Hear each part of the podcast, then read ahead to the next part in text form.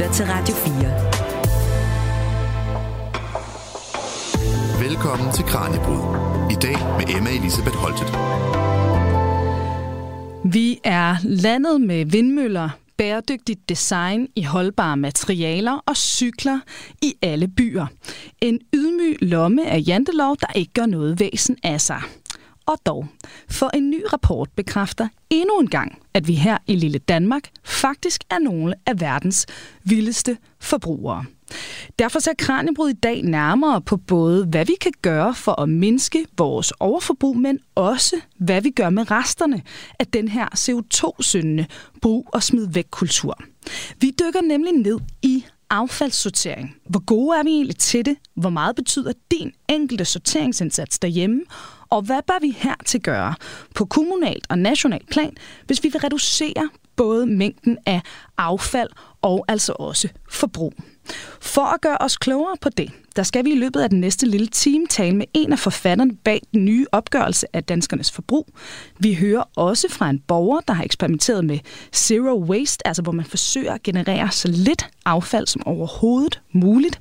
Og så skal vi selvfølgelig altså også tale med vores guide og studiegæst her i dag, og det er sociolog og specialkonsulent ved brancheforeningen Cirkulær, Lina Katan, der har skrevet Ph.D. om netop danskernes affaldsadfærd.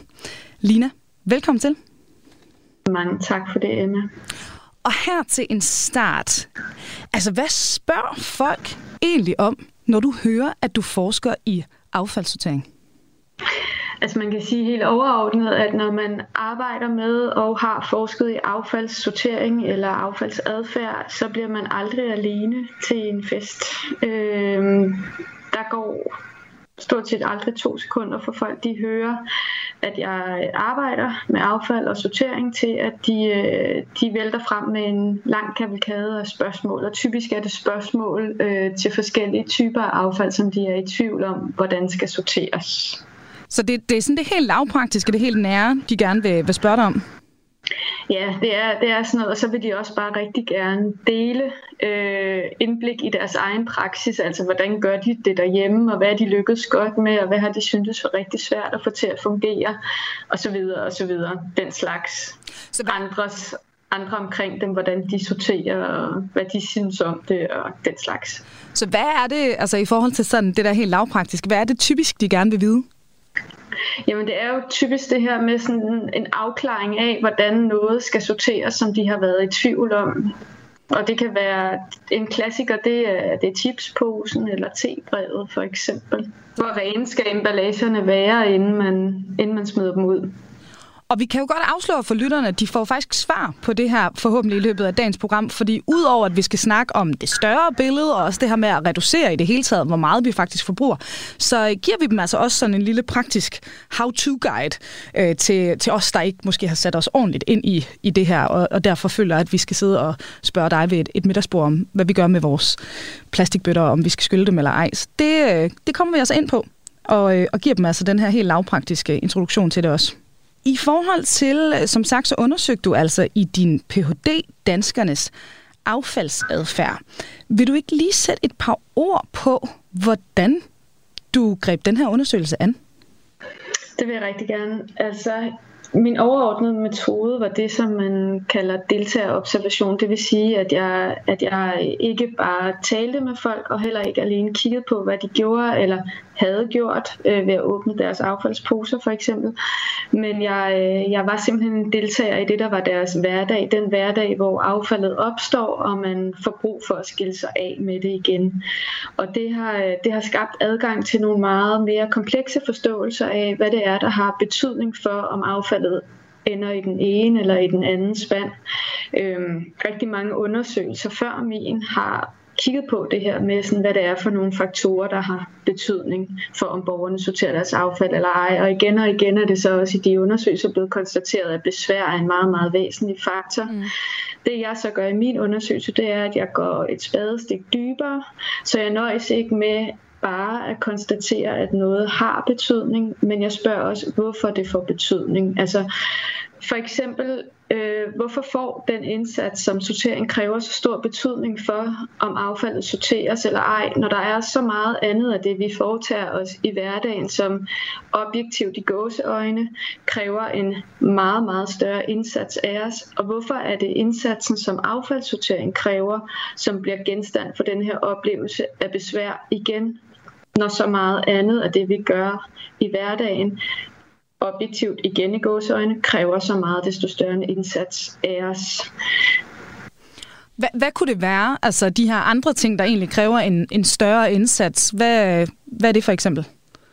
Jamen det kan for eksempel være øh, den tid, den energi, vi bruger på at transporteres på arbejde. Det kan være den tid og energi, vi bruger på at renholde vores hjem, eller os selv for den sags skyld, den tid og energi, vi bruger på at købe ind og lave mad til vores børn, til andre, til os selv, den tid og energi, vi bruger på at skaffe os beklædningsgenstande eller andre forbrugsgoder, den tid og energi, vi bruger på at sætte os ind i nye systemer, for eksempel MidiD eller øh, diverse apps, som vi skal have til at fungere, den tid og energi, vi bruger på vores arbejde og på at lære de ting, der er forudsætningen for, at vi kan udføre vores arbejde. Der er så meget, som vores hverdag er propfyldt af, som når jeg sætter objektivt i gåsøjne hele tiden, så er det fordi, at, at, øh, at jeg arbejder ikke rigtig med objektive data på den måde, men, men i hvert fald helt åbenlyst kræver øh, en væsentlig større indsats af os i både tid og energi, og, og også hvis vi ser på plads, som mm. vi måske kommer til at tale om senere, for plads er jo noget af det, som folk klager over, at øh, de nye ordninger til affaldssortering kræver. Hvad fandt du egentlig ud af? Altså, vil danskerne gerne sortere?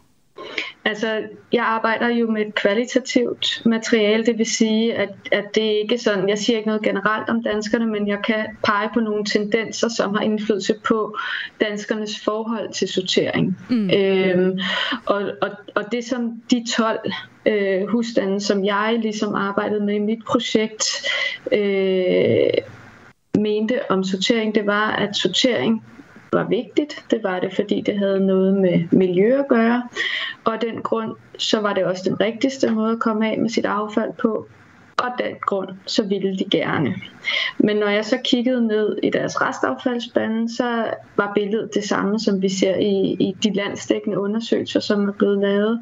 At i ganske mange sammenhæng, så får de altså ikke omsat denne her holdning til reel handling. Og det er fuldstændig det samme, øh, vi ser øh, i udenlandske undersøgelser, og det er ligegyldigt, om vi taler forskningsprojekter, eller om vi taler sådan nogle sektorbaserede undersøgelser, eller sektorinitierede undersøgelser. Så jeg skal bare lige være sikker på, at jeg forstår. Altså, vi danskere er egentlig ikke specielt gode til at sortere, som jeg hørte dig sige det, men det er ikke en speciel dansk ting. Det er altså et, et globalt fænomen. Altså med nogle af vores fraktioner, altså det vil sige nogle af de typer af affald, vi skal sortere, der ligger vi rigtig godt. Øh, for eksempel papir og glas mm. øh, ryger stort set aldrig i restaffaldet.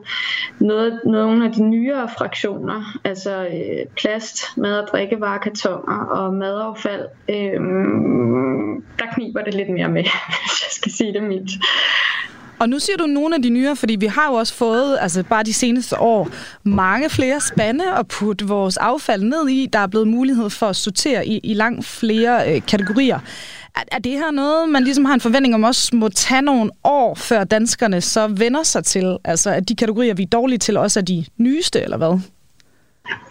Altså det er jo så ikke noget, jeg sådan har lavet en, en rundspørg omkring, men øh, jeg tror da, at, at de fleste ved, at, at vaner ændrer sig ikke fra den ene dag til den anden. Mm. Men, men når der nu bliver brugt så mange penge på at forstå, hvad der har betydning for, om affaldet ender i den ene spand eller den anden, så afspejler det jo blandt andet, at vi ikke kan vente på, at tiden i sig selv ændrer mm. folks affaldsvaner. Altså vi er simpelthen nødt til at forstå, hvad det er, der gør, at, at det er sådan et, altså et altså det er sådan tre bevægelse, vi ser på det her område, og hvad det hvad det er, øh, vi eventuelt øh, må gøre for at, øh, at skubbe udviklingen hurtigere ud over stepperne. Og hvad fandt du ud af netop i forhold til det her? Fordi der er jo et eller andet do say gap. Vi vil egentlig gerne øh, sortere, men vi er faktisk ikke specielt gode til det. Så hvad er stopklodserne? Altså, hvorfor gør vi det ikke? Mm. Øhm, altså som jeg sagde, så finder jeg ligesom frem til nogle sådan lidt mere sådan komplekse øh, forhold, som bliver definerende for, om ikke bare øh, vi, øh, vi oplever, eller ikke bare om vi gør sortering eller ej, men også hvordan, hvordan hele vores forhold til sortering er formet. Mm. Øhm, så hvis vi bare i første omgang bliver på overfladen, så er det, som jeg øh, møder i min empiri, det er øh, borgere, som ikke altid orker, ikke altid lige har tid, hvilket i princippet betyder noget andet er vigtigere øh, lige nu. Mm. Øh, nogle borgere, som kan være i tvivl om, øh, hvordan noget skal sorteres, men, men hvor det bliver anledning til en tilsidesættelse af sorteringen, frem for at sætte sig ind i, hvordan dette stykke affald skal sorteres. Altså, der igen, der er andre sammenhænge, hvor når vi er i tvivl om, hvordan noget gøres rigtigt, så sætter vi os faktisk ned og sætter, sig, sætter os ind i, hvordan man gør det rigtigt. Men her, der, der bliver den her tvivl altså en, en berettiget anledning til at tilsidesætte sorteringen. Og det, som jeg så ligesom ser ligger under, øh, under denne her praksis, øh, det er nogle opfattelser, altså det er blandt andet nogle opfattelser af rolle og ansvar, som går forud øh, både for oplevelsen af sortering, øh, og som på den måde former vores forhold til sortering. Og den opfattelse er, at sortering og det miljøhensyn, som den repræsenterer, det er nogle andres opgaver og ansvar. Dermed så forstår borgerne så langt hen ad vejen som nogen, der hjælper nogle andre med en opgave, som ja, er en god sag, men som ultimativt set ikke er deres eget ansvar. Og på den baggrund, så bliver det jo også forståeligt for helt almindelige mennesker, som der er mig Emma, at, øh, at øh, at det opleves som acceptabelt at tilsidesætte sorteringen, mm. når der er et andet hensyn, som kalder mere ubetinget på ens opmærksomhed. Altså for eksempel det her med at komme på arbejde til tiden, eller få serveret aftensmaden til tiden, eller nå noget af alt det andet, som, som, vi, helt, som vi i højere grad op, opfatter som en del af, af det ansvar, der følger med den rolle, vi i en eller anden situation opfatter os selv som hævende. Det bliver også forståeligt, at der er grænser for, hvor meget besvær den almindelige borger øh, føler, at det rimeligt følger med vedkommendes hjælpende gerning. Og det bliver jo også forståeligt, at, øh, at plads og æstetik kan blive et issue. Altså, det, når noget er noget, man hjælper nogle andre med, så forstår vi jo, at man kan have den oplevelse, at der ikke lige er plads til spande i hjemmet, øh, til trods for, at de fleste lykkes med at finde plads til både vaskemaskiner og en fortsat ekspanderende flåde af køkkenmaskiner. Der er også plads til privatbilen ude foran. Øh, det bliver forståeligt, at... Øh, at man klager over urimeligt grimme spande, men at der ikke klages over bilerne, selvom de sådan set både er endnu mere pladskrævende og næppe lige frem i nogens øjne en byforskyndende prydsgenstand. Mm. Og det peger igen på, øh, på en opfattelse af, øh, hvad der er nødvendigt, nødvendigt for at få hverdagen til at fungere og for at have det lidt rart, når man har fri. En opfattelse af, hvad vi absolut skal nå, ikke kan tilsidesætte, øh, og hvordan vi som følge deraf øh, har ret til at forbruge, altså for at få hverdagen til at fungere, men også øh, hvad det er for nogle opfattelser af det gode liv, som igen øh, betinger, at vi har en opfattelse af, at vi også har, har ret til at, til at forbruge nogle gange nogle ting, som vi godt ved, at vi, vi ikke burde. ja. Og netop det her med vores opfattelse nogle gange som forbrugere af, at det her det er nogen andres ansvar, det øh, skal vi dykke endnu mere ned i nu, fordi vi skal nu tale om, hvad vi kan gøre for at affaldsreducere og sortere, altså lige nu og her. Og øh, derfor så skal vi også lige om lidt høre fra en af forfatterne bag Concitos nye opgørelse over danskernes forbrug. Til Kranjebrud på Radio 4.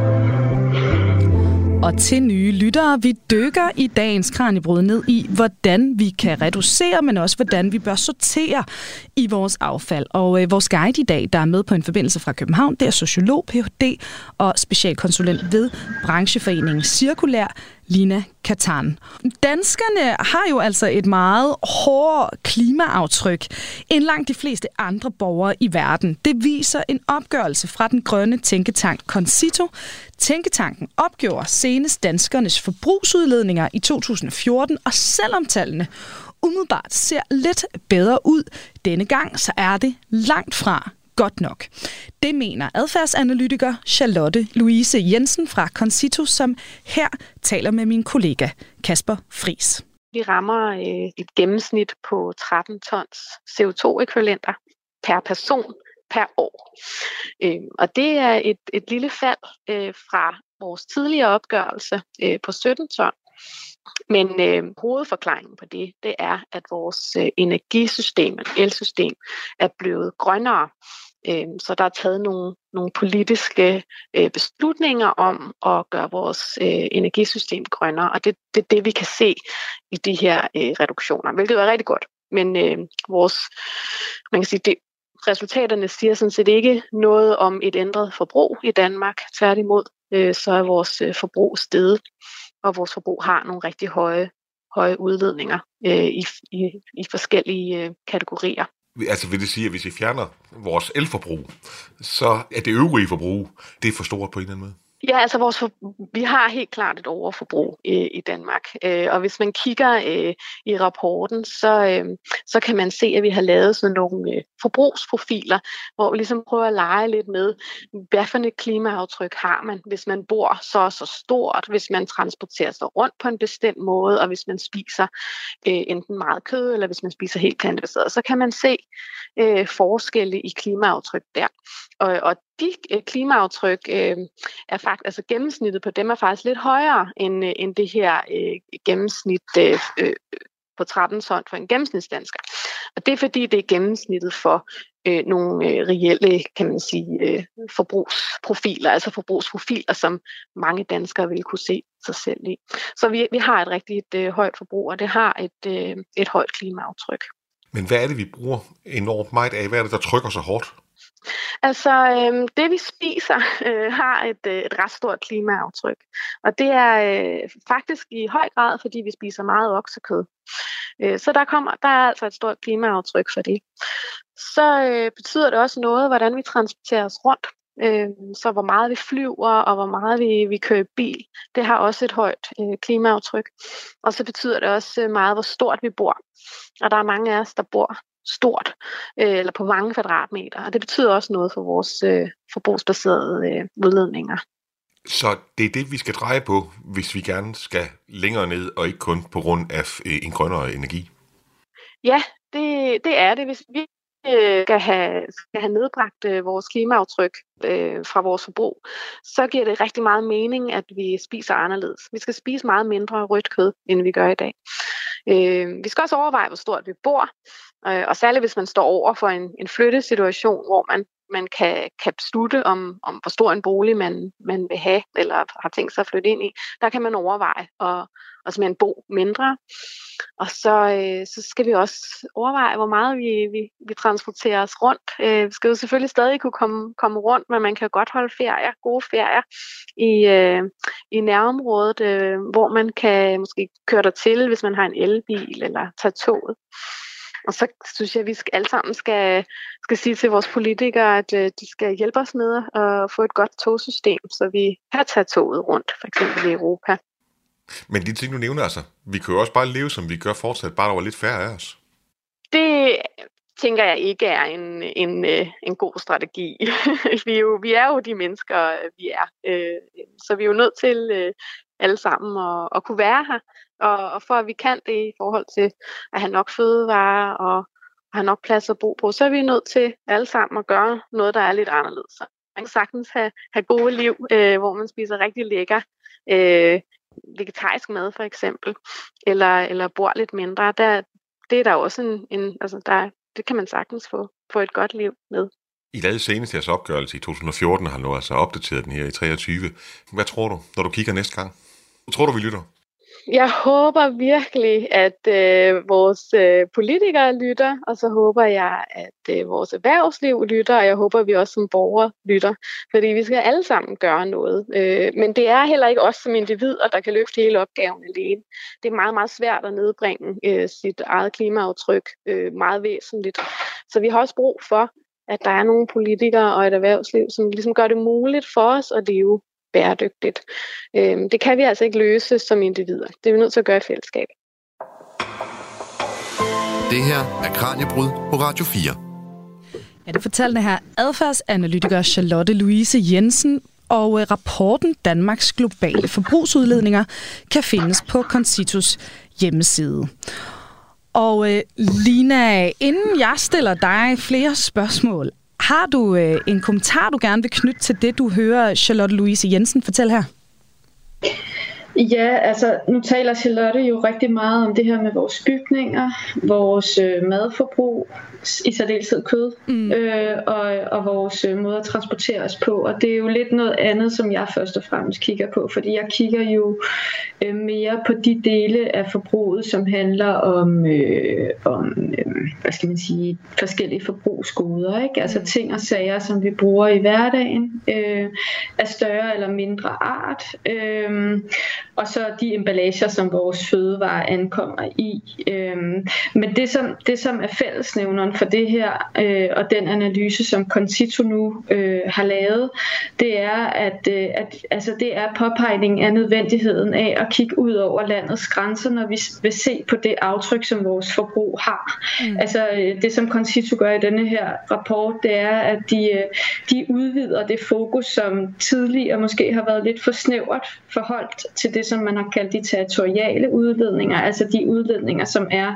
inden for landets grænser, og så ser de på, hvad det er for et klimaaftryk, øh, vi har som danskere, øh, hvis vi tænker de udledninger, som, som finder sted uden for landets grænser, men som er direkte forbundet til det forbrug, som er inden for landets grænser. Hvordan ser de så ud?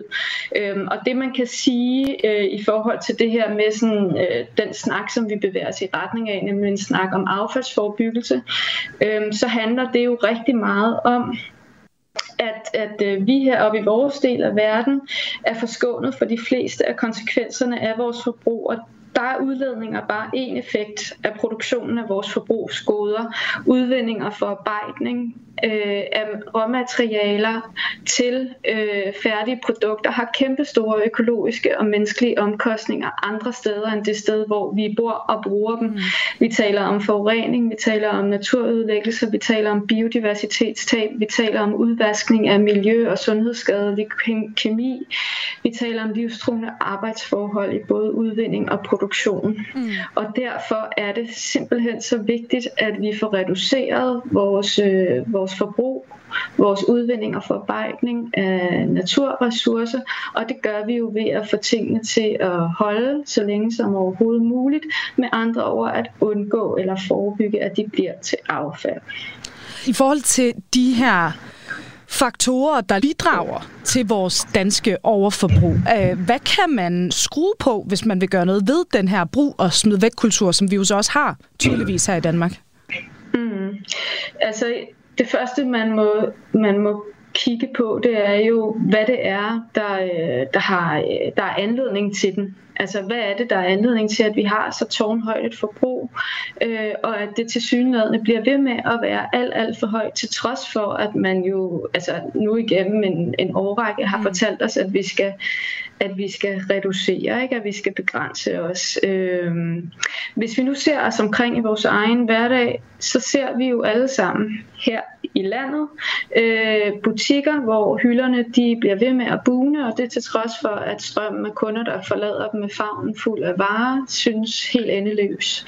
Og det betyder, at det er rigtig svært for almindelige mennesker at forstå, at ressourcerne er begrænsede, og at omkostningerne ved deres udvinding og forarbejdning er kæmpe store.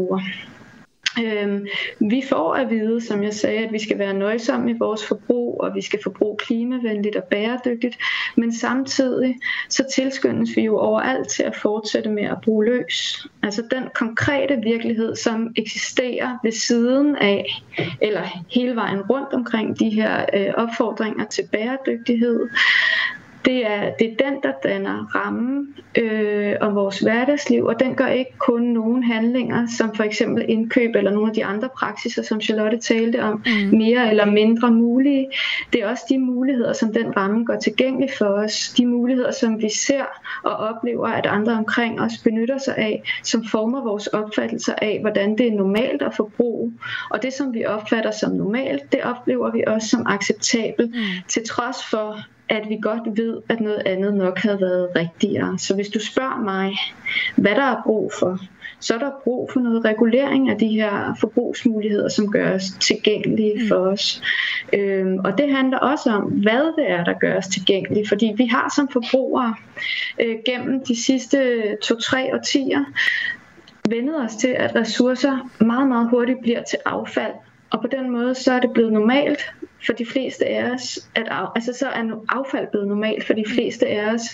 Øhm, det handler om, at produkternes øh, kvalitet er alt for ringe. Øh, det samme med deres reparerbarhed. Og på den måde har vi vendet os af med de vedligeholdelses- og reparationspraksiser, som var en del af en helt normal omgang med tingene tidligere. Mm. Øhm, og, øh, og det betyder, at vi i dag har en helt anden omgang med tingene, som ikke er naturgiven, øh, men som, som kan beskrives som en ekstrem affaldsparathed, mm. øh, hvilket er en anden måde at sige det her med, at det er blevet normalt for os, at vi hver dag gør ressourcer til affald. Mm. Vi har vendet os til, at hverdagen kaster store mængder af affald af sig. Øh, nogle af produkterne det kan være emballage, det kan være kaffekapsler, det kan være teposer, staniol, vatpinde, alt muligt af den dur. Det er jo decideret designet til at blive til affald allerede efter en gangs brug. Mm. Og så er der alt for mange af de øvrige varer, som helst skulle vare meget længere, altså øh, beklædning, legetøj, hårde hvidevarer, mobiltelefoner, køkkenudstyr og alt muligt andet tilbehør til hjemmet, som hvis man skal være lidt grov, synes bedre egnet til at blive solgt og lave profit, end til at blive brugt længe. Øhm, for mange af de her produkter, de har en kvalitet, som vi ikke har tillid til, at det kan betale sig at reparere dem. Øhm, de har en kvalitet, øh, som betyder, at øh, de fleste af os også er i tvivl om, om det overhovedet kan svare sig at investere vores tid i vedligeholdelse af dem. Fordi før eller siden bliver de alligevel til, til affald, eller de, når vi reparerer dem, så er det bare et spørgsmål om få øjeblikke, så er der en ny ting, som, som går i stykker, og så opgiver vi at skille os af med den. Så på den måde, så, øh, så er de her ressourcer, som er udvundet og forarbejdet, øh, brugt til at fremstille de her varer, de bliver alt for hurtigt til affald. Og sådan var det bare slet ikke for 60 år siden. Altså tænk bare på, hvordan arsenalet af køkkenudstyr har udvidet sig gennem de sidste årtier. Mm. Øh, det var tidligere sådan, at vi, øh, vi brugte øh, meget mindre, og vi brugte meget længere. Mm. Du siger jo, at der er det her problem, kan man ligesom sige, der er helt overordnet, at rigtig meget af vores forbrug jo bliver produceret uden for landets grænser. Vi ser konsekvenserne af det. At det er jo selvfølgelig en medvirkende faktor til, at vi måske tager det her lidt mindre seriøst på en eller anden måde som forbruger. Noget andet er måske også at øh, det ligger lidt i vores tradition, at vi jo har set os selv traditionelt som et land, der var lidt grønt, ikke? Altså vindmølleforgangsland øh, øh, og øh, bæredygtigt dansk design, der har den her tradition netop med, med møbler, der holder og bliver delt igennem generationer. Kan det også modarbejde det her projekt på en eller anden måde, at vi har det her brand som sådan, det her lille grønne samfund, men at det måske i virkeligheden ikke holder i dag? Ja, altså jeg, jeg tror, at, øhm, at tiden er inde til at begynde at tale lidt mere om, at vi ikke gør det godt nok. Mm. Øhm, helt bestemt. Og i forhold til den enkelte forbruger, altså jeg ved, jeg har boet to år på Nordgrønland, der er meget knapt, kan man sige, med de ressourcer, man kan forbruge, fordi tingene er rigtig dyre, de skal typisk flyves ind eller sejles ind langt væk fra. Øh, det lægger sådan en naturlig begrænsning på ens forbrug, og jeg blev enormt god til at købe brugt og øh, bruge alt sådan fuldstændig i smadret derop, fordi det var så vanvittigt omkostningsfuldt at have sådan et brug og, og smide væk mentalitet. Det kunne man faktisk nærmest ikke. Det gik også utrolig hurtigt, kan man sige, da jeg kom hjem til Danmark og slog tilbage i den her sådan, jamen jeg smider bare lige den her halve tomat ud, for jeg har jo ikke brugt den, eller jeg køber da bare lige den her trøje, fordi nu synes jeg lige, at den der grønne farve passede til min sko og sådan noget. Altså, det er vel rigtig svært for den enkelte forbruger at ændre sin adfærd. Det skal vel nærmest komme oppefra på en eller anden måde. Mm. Altså helt overordnet, så kan man sige, at der er jo ikke nogen af os, der ikke har et aftryk, og derfor så har alle også et ansvar. Mm. Men jeg er fuldstændig på bølgelængde med Charlotte, når hun peger på, at det er jo i første omgang politikerne, som, øh, som skal skabe de her øh, rammer, som giver os mulighederne for at, at forbruge på en mere holdbar måde, øh, og frem for alt øh, reducere, altså indskrænker mulighederne for at forbruge anderledes anderledes, mm. øh, det vil sige for meget og for dårligt. Øh, jeg tror helt sikkert, at, det, at, at vi har brug for at, at se på, hvad det er for nogle forhold omkring os, som er med til at, øh, at vedligeholde den måde, vi bruger og smider væk på i dag, mm. hvis vi vil ændre det, som er den nuværende omgang, øh, omgang med tingene. Og, øh, og netop hvad vi måske kan gøre på et øh, større plan for at ændre det her, det skal vi se på øh, lige om lidt. Nu synes jeg, vi skal høre fra en, der faktisk har prøvet øh, at lægge sig selv i selen i forhold til netop affaldssortering, nemlig Anne-Sophie Udsen, der tilbage i 2020 var med i vores klimaprogram, dengang her på Radio 4 med Udfordringen. Og sammen med programmets vært Jens Renner, der har hun altså øvet sig i at smide så lidt affald ud som muligt. Og undervejs i processen, der har hun altså optaget sig selv og deler her ud af tanker og erfaringer. Og vi begynder med Anne-Sophie Udsens oplevelse i en emballagefri butik. Jeg har lige været nede i et slaraffenland af emballagefri varer, øh, fordi jeg manglede øh, en ny ansigtscreme. Så jeg endte med at være nede i en øh, emballagefri butik, øh, og er sindssygt positivt overrasket. Øh, altså, jeg ved ikke, hvad jeg, altså, hvad jeg havde forventet, men jeg tror, jeg havde forventet, at det ville være dyrere øh, at være miljøbevidst, når det kom til, øh, til for eksempel altså sådan hudpleje og så videre.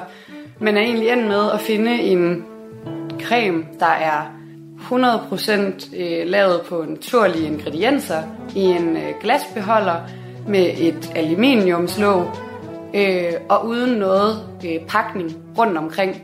Og den er billigere, end den jeg plejer at bruge.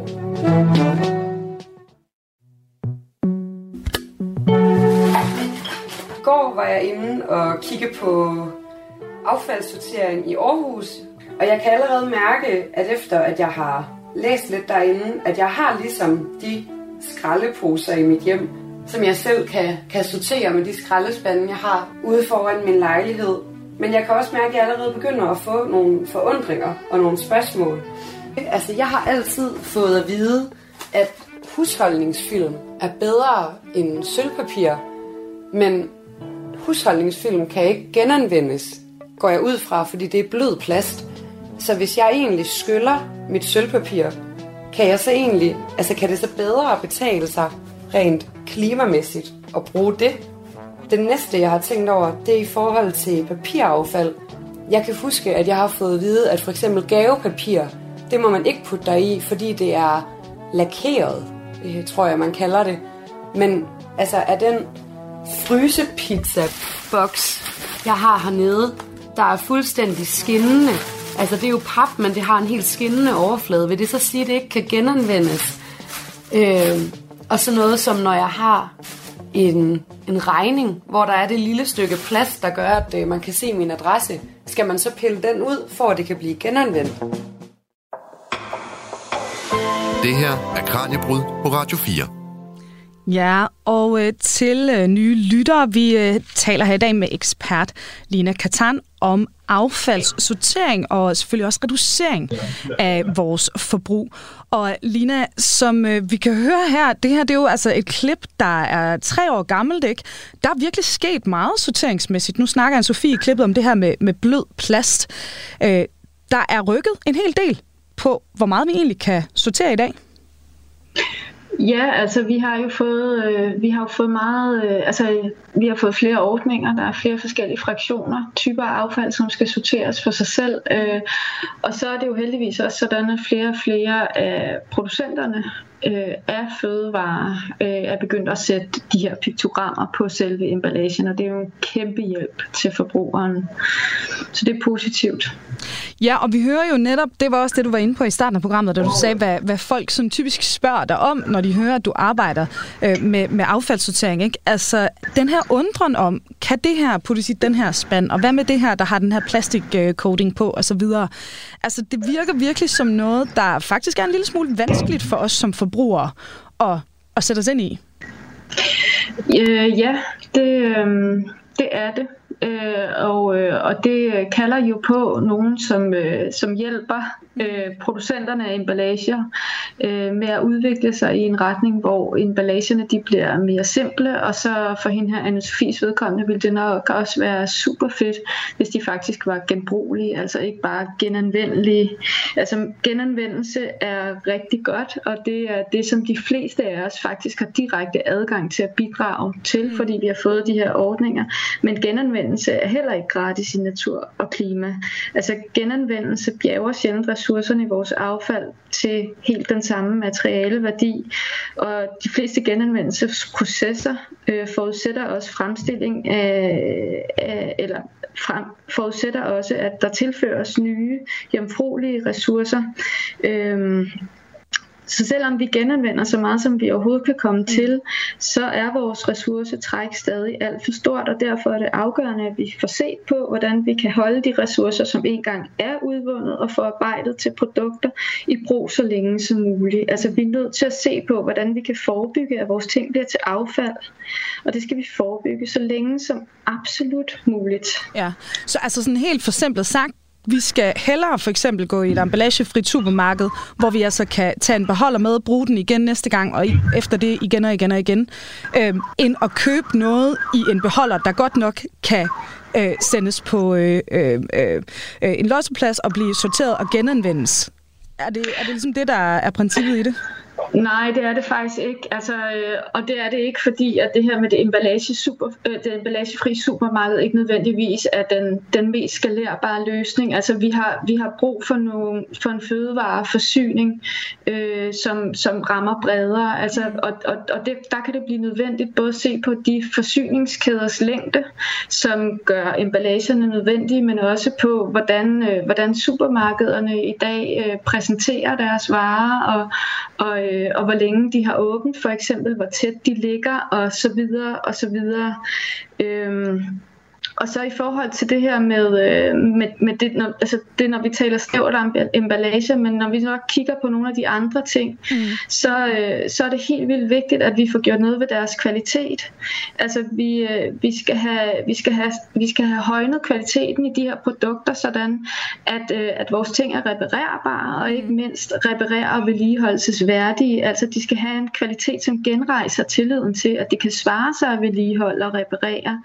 Øh, at tingene ikke bare går i stykker ligegyldigt, hvor umage vi gør os med at tage vare på dem, mm. og at når vi istandsætter dem, så går der ikke bare et øjeblik, før de alligevel går i stykker på en ny måde. Og det kan man gøre politisk ved for eksempel at forlænge garantiperioden på ting. Mm. Man kunne starte et grænsningsarbejde med afsæt i et spørgsmål om, hvor længe er det rimeligt at forvente sig, at en given brugsgenstand holder, mm. og så sætte garantiperioden derefter. Altså hvor længe er det rimeligt at forvente sig, at for eksempel en mobiltelefon holder, at en lænestol holder, en kaffekapselmaskine holder, at en foodprocessor, et køleskab, en bil, et fjernsyn, en reol, en seng eller noget andet holder, og så kan vi sætte garantiperioden der derefter, altså den periode, hvor dens funktionsdygtighed er producentens eller sælgerens ansvar. Mm. Øh, I nogle af EU-lande, der har man gjort det i et vist omfang. Altså her har man sat garantiperioden helt op til fem år på nogle produkter.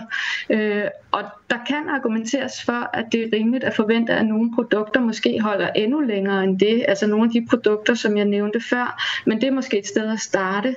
Ja. Øh, fordi når man holder producenten ansvarlig for produktet i en endnu længere periode, så skaber man et helt klart incitament for, at vedkommende øh, laver produkter af en kvalitet, der betyder, at det er sandsynligt, at de holder tilsvarende mm. længe. Øhm, og når jeg så for eksempel tidligere i samtalen nævnte det her med, hvordan vores flåde af køkkenmaskiner er ekspanderet i løbet af de seneste 10 år, så peger det på, ikke kun, at vi, at vi bruger vores ting i kortere tid, men vi bruger også mange flere ting.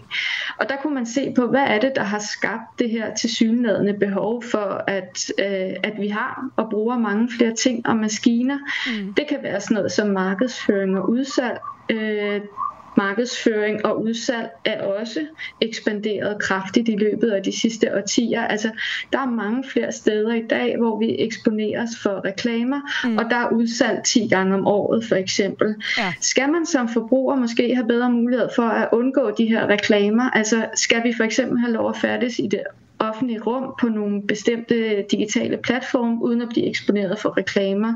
Øhm, vi ved, at udsalg, tilbud og mængderabatter medfører mere køb og impulskøb. Mm. Det står faktisk i modsætning til et eftertænksomt og mere nøjsomt øh, køb, baseret på reelle behov. Så måske skal man også politisk se på mulighederne for at begrænse brugen af den mm. type incitamenter, som i reglen betyder, at vi anskaffer os noget, vi måske slet ikke havde brug for.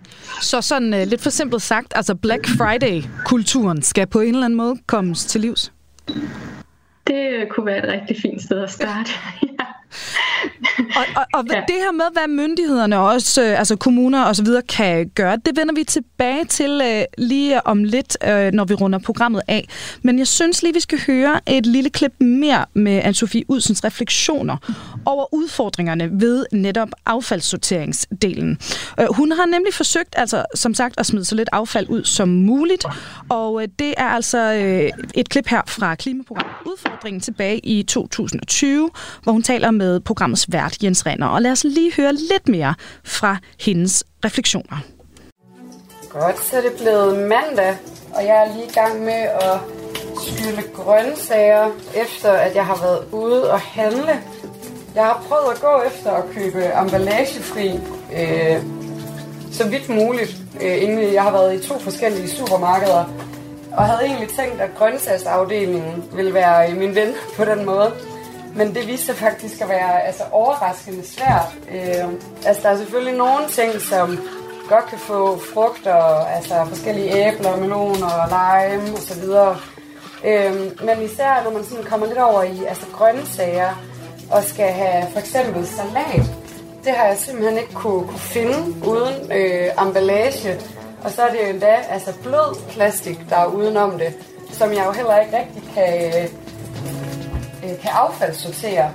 Det samme med sådan noget som kartofler, øh, som jeg altså egentlig troede, jeg ville kunne få i løsvægt efter at have været i to butikker, øh, men det havde de simpelthen ikke. Men ja, så faktisk synes jeg egentlig, at det er, altså sådan, det er nemt at affaldssortere. Det er egentlig mest det der med at købe tingene, altså der ikke har emballage, der egentlig er udfordringen. Var der noget, der var svært? Jamen, altså jeg tror egentlig, at altså, da vi ligesom snakkede om udfordringen som værende det her med at affaldssortere, så havde jeg virkelig altså, sådan tænkt, okay godt, nu skal jeg virkelig i gang, men det gik egentlig ret hurtigt op for mig, sådan, det gør jeg egentlig allerede. Altså jeg har det godt nok lige, altså har jeg skyllet mit sølvpapir for ligesom at kunne stille det spørgsmål, og øh, lige skyllet en ekstra plastik øh, låg på en mælkekarton, fordi så kunne jeg også affaldssortere den. Men det har egentlig mest været at købe ting, især at købe, altså være ude og handle, øh, og få ting uden emballage, og det at skulle være nede, nemlig, altså for eksempel, jeg var i biografen, altså skal jeg så selv have en stor øh, altså margrethe-skål med til popcorn for at kunne gå derind, eller er det fint, at jeg køber altså den der papirsbeholder til det derinde? Ja. At det, det er mest egentlig alt det, jeg forbruger. Jamen, jeg havde det på samme måde. Jeg, var, jeg købte en, øh, en, en pizza, og så, øh, så, så, så fik jeg den jo med hjem, og så var den i en papbakke, og så... Mm. Øh, så, så, så tænkte jeg over, at jeg skulle, skulle da bare have spist den der. Altså, jeg kunne mm. bare have sat mig ned og spist den i, på en tallerken i stedet for. Øh, og så tænkte jeg det videre, sådan, hey, kunne jeg måske komme med en, øh, en eller anden beholder, og så få min pizza i den? altså, pizzamanden vil måske være glad nok, kan man sige. Mm. Spare en papbakke. Um. Det her er Kranjebrud på Radio 4. Ja, og øh, hvis du vil høre mere om udfordringerne ved affaldssortering og hvordan Søren Lykke, forsker ved Dansk Center for Miljøvurdering, ser på både Anne-Sophie Udsen og vært Jens Renders forsøg, så finder du altså programmet i din Radio 4-app, eller der, hvor du normalt ellers hører podcast. Du skal bare søge på udfordringen. Og øh, Lina, som vi øh, hører i klippet her, så øh, er der altså fokus her på det, der hedder sådan zero waste-princippet, og dermed også øh, naturligt sådan et stort fokus på det her med at reducere mængden af emballage osv. Men det her med sådan generelt at få sorteret vores affald korrekt. Vi talte jo lidt om, at vi lige skulle lave sådan en lille how-to-guide, fordi det er altså noget med, at vi danskere måske ikke rigtig sådan helt, som du siger, prioriterer og sætte os ind i det her system. Så øh, hvad skal vi sådan set gøre, hvis vi vil sørge for, at vi sorterer vores affald korrekt? Den første forudsætning, det er jo, at vi har noget at sortere i. Altså et eller andet sorteringssystem. Øhm, og i forhold til det her med de tvivl, som man kan have omkring, hvor noget hører til henne, der har jeg sådan set et tip.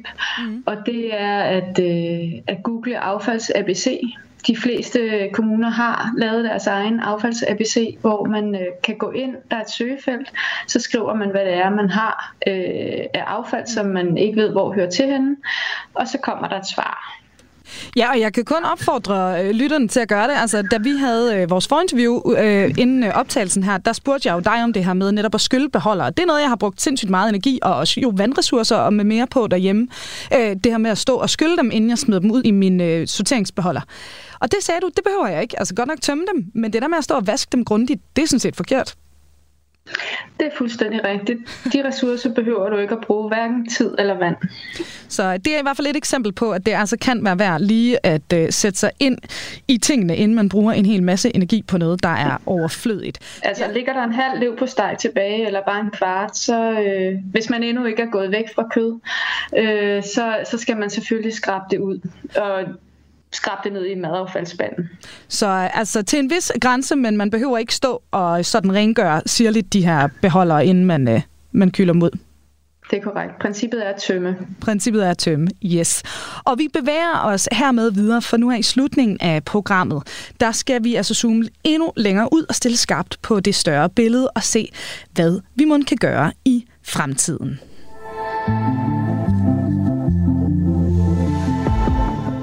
Lytter til Kranjebrud på Radio 4. Ja, og øh, til dig, der er kommet til undervejs, vores guide i dag, det er sociolog, Ph.D. og specialkonsulent ved brancheforeningen Cirkulær, Lina Katan, der er med på en forbindelse i København, og vi dykker lige nu ned i både, hvordan vi kan reducere, men også, hvordan vi bør sortere i vores affald. Og øh, Lina, vi har været inde på nogle af tingene, men lad os lige prøve at lave sådan en opsummering her til sidst. Altså i forhold til reducering af mængden af affald og det her arbejde.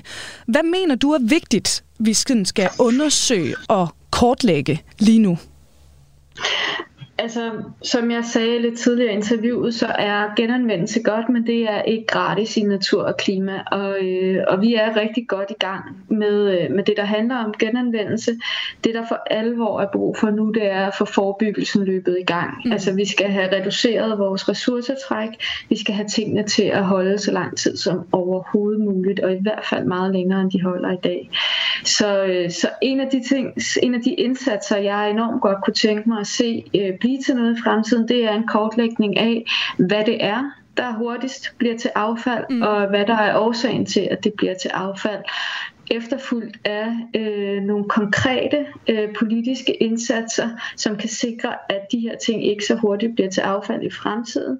Og min, øh, min sidste øh, bemærkning, det er, og det er et inderligt ønske, øh, det er øh, nogle nationale mål for affaldsforebyggelse.